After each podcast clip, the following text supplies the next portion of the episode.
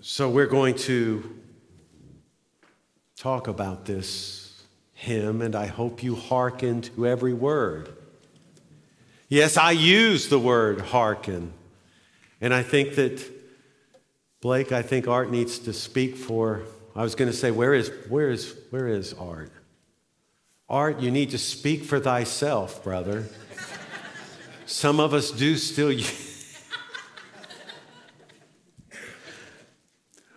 Art knows that the first line of that wonderful Christmas hymn we just sang, Hark the Herald Angels Sing, that's not actually the original line. The original was, Hark, all the welkin rings. Do you know what welkin means? I didn't either. I had to look it up in the dictionary. It means the heavens. So the original line was actually, Hark, the heavens are ringing. But the author had a friend named George Whitefield, a preacher, famous preacher, and he said, You know, maybe the welkin needs to go. Let's try Hark the Herald Angels Sing. So even in this 18th century Advent hymn, there's been a little updating of language. And I want us to reflect on the substance of this hymn because it is rich with gospel. And it helps to understand it, to know something about the author, the man who wrote it, a remarkable man by the name of Charles Wesley. I spoke last week about his older brother John, the great evangelist. But Charles Wesley was every bit the great man that his older brother was. Charles was the 18th son, or rather the sixth son, the 18th child of his mother, Susanna Wesley. His father was Samuel Wesley, an Anglican priest and pastor in Epworth, England. There were 19 children born to Susanna. That'll turn you to prayer. 19 children. Sadly, only 10 made it to adulthood. That was the way of life in the 18th century. But all her children were homeschooled by Susanna herself. Can you imagine trying to homeschool all those children? Must have been chaos. Or maybe not. She was a strict disciplinarian. You know, the Bible has that proverb spare the rod, spoil the child. Does that come from the Bible? Look it up she had a rod, a literal rod that she would use with her kids when they got out of line. But she was a woman of prayer. She was a good woman, a godly woman. There were strict times. She would have her times of prayer every day. She was disciplined about having her times of prayer. But the only way she could get time was to take the outer layer of her skirt and pull it back up over her head like a tent. And all the kids knew that when mama had her tent over her head, they had better leave her alone or they were going to get the rod.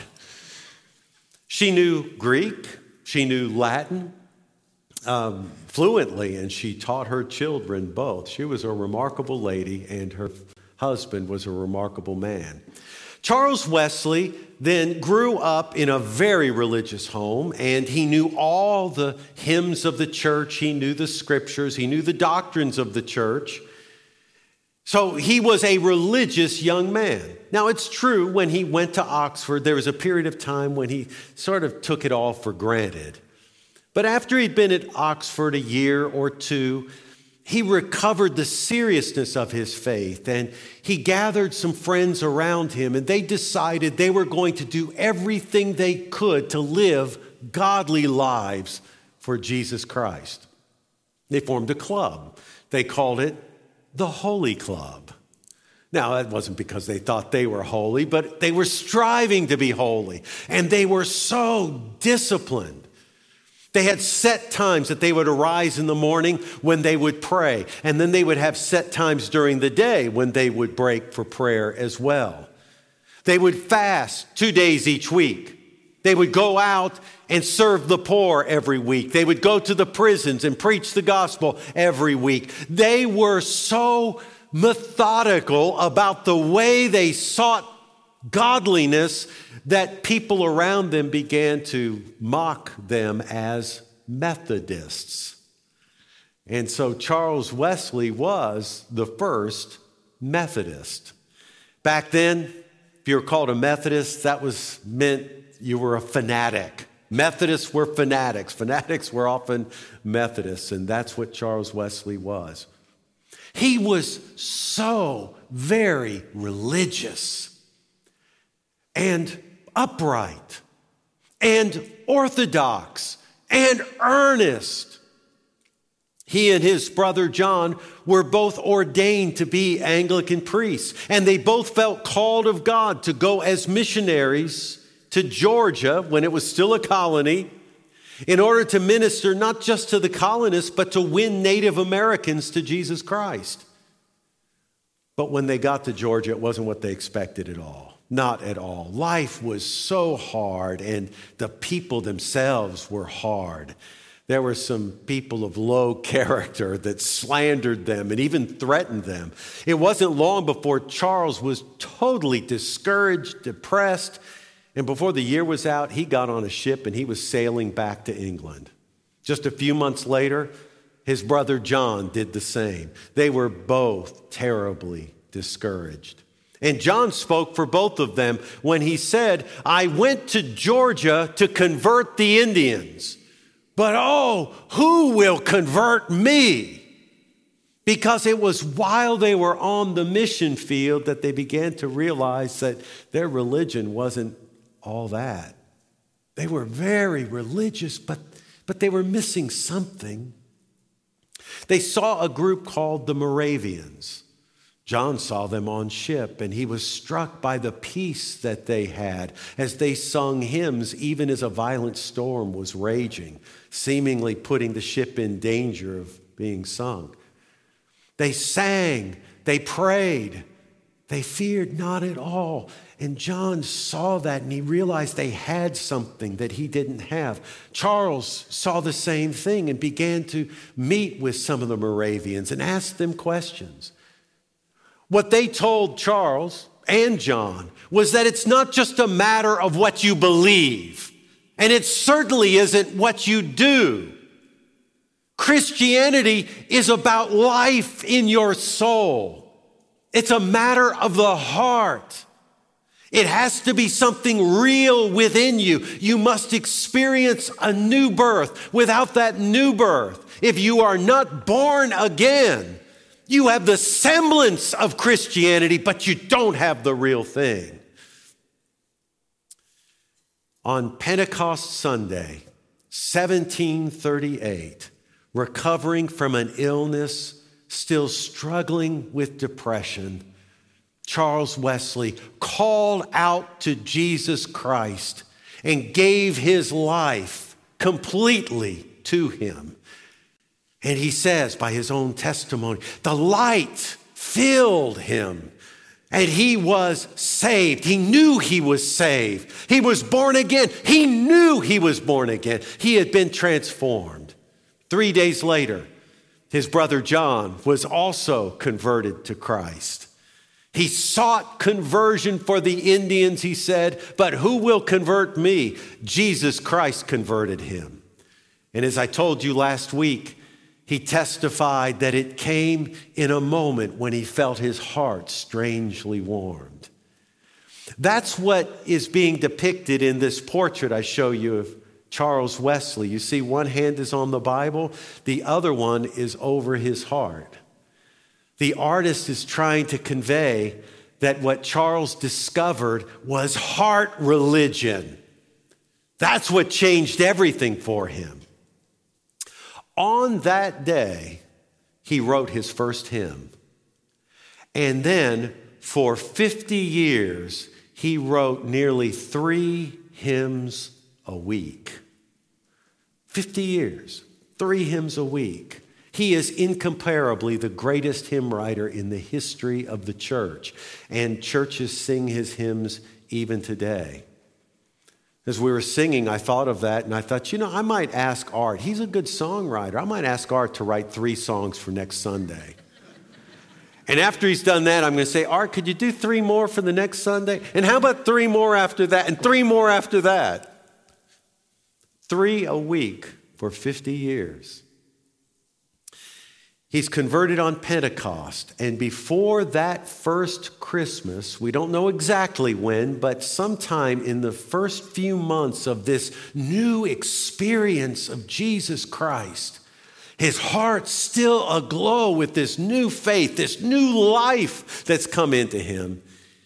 He wrote what he called a Christmas hymn. The first line was, Hark, all the welkin rings it becomes, Hark the herald angels sing. The first line has been changed, but the substance of the hymn is the same. And so when we sing that hymn, we are giving expression to the truths that gripped Charles Wesley's heart way back in 1738. He was alive to them in a way he had never been before. He had gone past simply a religious ex- a life to an experience of God in Jesus Christ. And so we see themes here that bring life to anyone who believes them. So as we sing the hymn, it begins with the angels singing, and that makes you think about Luke's account of the angels singing and the, the shepherds hearing. But as you go through the rest of the hymn, you keep coming across themes that are prominent in the Gospel of John. For example, he talks about this extraordinary, mysterious reality of the incarnation. Remember these words? We just sang them. Veiled in flesh, the Godhead see. Hail the incarnate deity. Pleased as man with men to dwell. Jesus, our Emmanuel. Emmanuel brings us back to Matthew's gospel, but this explicit talk about incarnation, that reminds us of the Gospel of John. John speaks of the Word or the Logos, the Logos that is with God and perfectly expresses God, but at the same time, he says mysteriously, the Logos who is God. There's no separation between the Logos and God. The church father, Justin Martyr, put it this way You have this flame, a torch with a flame, who is God, and the Logos separated from God bears the same fire. It's one fire. And the God is not diminished as the fire is now taking on human flesh. The Word of God, the logos of God in John 1:14 it says the word became flesh. That's what incarnation means. It means enfleshment. God without ceasing to be God takes on human flesh and is revealed in the very flesh of the Son, Jesus Christ. Now, that's not the same thing as God indwelling Jesus. God indwells us if we have faith. We're talking about God becoming the very flesh of Jesus. A lot of times people think, oh, all religions think that, or many religions believe that, the, that God has come in some sort of human form. But actually, this is a new idea introduced into the world by Christianity. You have myths about gods appearing as human beings or even as animals. But no one ever seriously suggested that a living, flesh and blood human being was somehow God. And yet, that's exactly what we're claiming about Jesus Christ. That in the very flesh of Jesus Christ, you have the Godhead veiled.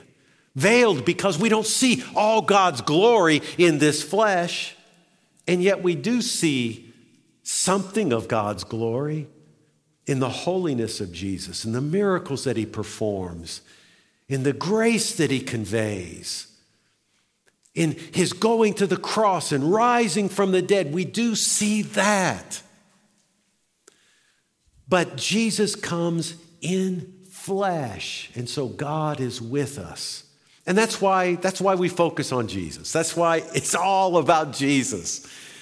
It's not that we deny that there is truth and there is goodness throughout the world. We do accept that, but, but compared to Jesus, tell you what it's like. Several oh, weeks ago, early in the morning, I was out on our patio, and the sun was rising, and on the opposite horizon, I looked, and there was the moon. You could still make it out, barely, but you could see the moon. Now, the night before, it had been bright in the dark sky. It doesn't have light of its own, it reflects the light of the sun, but there in the darkness, it lit up the landscape. But now the sun was rising, the moon was setting. You could still see it, but it was dimmed. Compared to the glory of the sun, it had no glory at all. And that's as Christians where we stand. There are philosophers who speak truth. There are religious teachers who speak truth. There are good people everywhere. And we don't deny the truth and the goodness, but compared to God in flesh, compared to Jesus Christ, there is no glory except in Him. Everything else pales in comparison. And so God comes in the flesh of Jesus Christ. And why does he come? He comes to save us. And that's what Charles Wesley emphasizes as you sing this hymn. Look what he says. I love this section. The first line speaks of the incarnation. Mild, he lays his glory by. And then look what he does. Born that man no more may die, born to raise the sons of earth, born to give them second birth. You have born that we might not die, eternal life. Born that we might be raised, resurrection.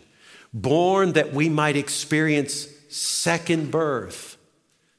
What I want to do is to start at the last and go backwards. Born that we might experience a second birth, because that's what Charles Wesley was still inflamed by that truth. He was still, he was still full of the, of the newness of it as he talked about the second birth. Where in the Bible do we read about the second birth? Where? Where's it, where's it, where do we find that very language about a new birth in the Bible? Where? Yes, John chapter 3. It's there that Jesus speaks of the need for a second birth. This is the one passage in the entire New Testament that explicitly discusses at length this idea of being born again. There's no question that Charles Wesley, overwhelmed by the grace of God and, and witnessing to it in this hymn, is drawing on that passage. So look what that passage says. Now there was a Pharisee, a man named Nicodemus, who was a member of the Jewish ruling council. He came to Jesus at night and said, Rabbi, we know that you are a teacher who has come from God, for no one could perform the signs you are doing if God were not with him. Jesus replied, Very truly I tell you, no one can see the kingdom of God unless they are born again. How can someone be born when they are old? Nicodemus asked. Surely they cannot enter a second time into their mother's womb and be born. Jesus answered, Very truly, I tell you, no one can enter the kingdom of God unless they are born of water and the Spirit. Flesh gives birth to flesh, but the Spirit gives birth to spirit. You should not be surprised at my saying, You must be born again. The wind blows wherever it pleases. You hear its sound, but you cannot tell where it comes from or where it is going. So it is with everyone born of the Spirit. You and I, we're born of the flesh when we come into this world. We are flesh and blood. That's all we are. And we can give birth to flesh. But that's all we can do. Flesh gives birth to flesh. Jesus says if you're going to enter into this kingdom, this spiritual kingdom, this kingdom of life and light, you must be born a second time. You must be born of the Spirit. Charles Wesley was a religious man of the flesh. He was as devout and orthodox and godly and upright and good and devoted as any human flesh could possibly be.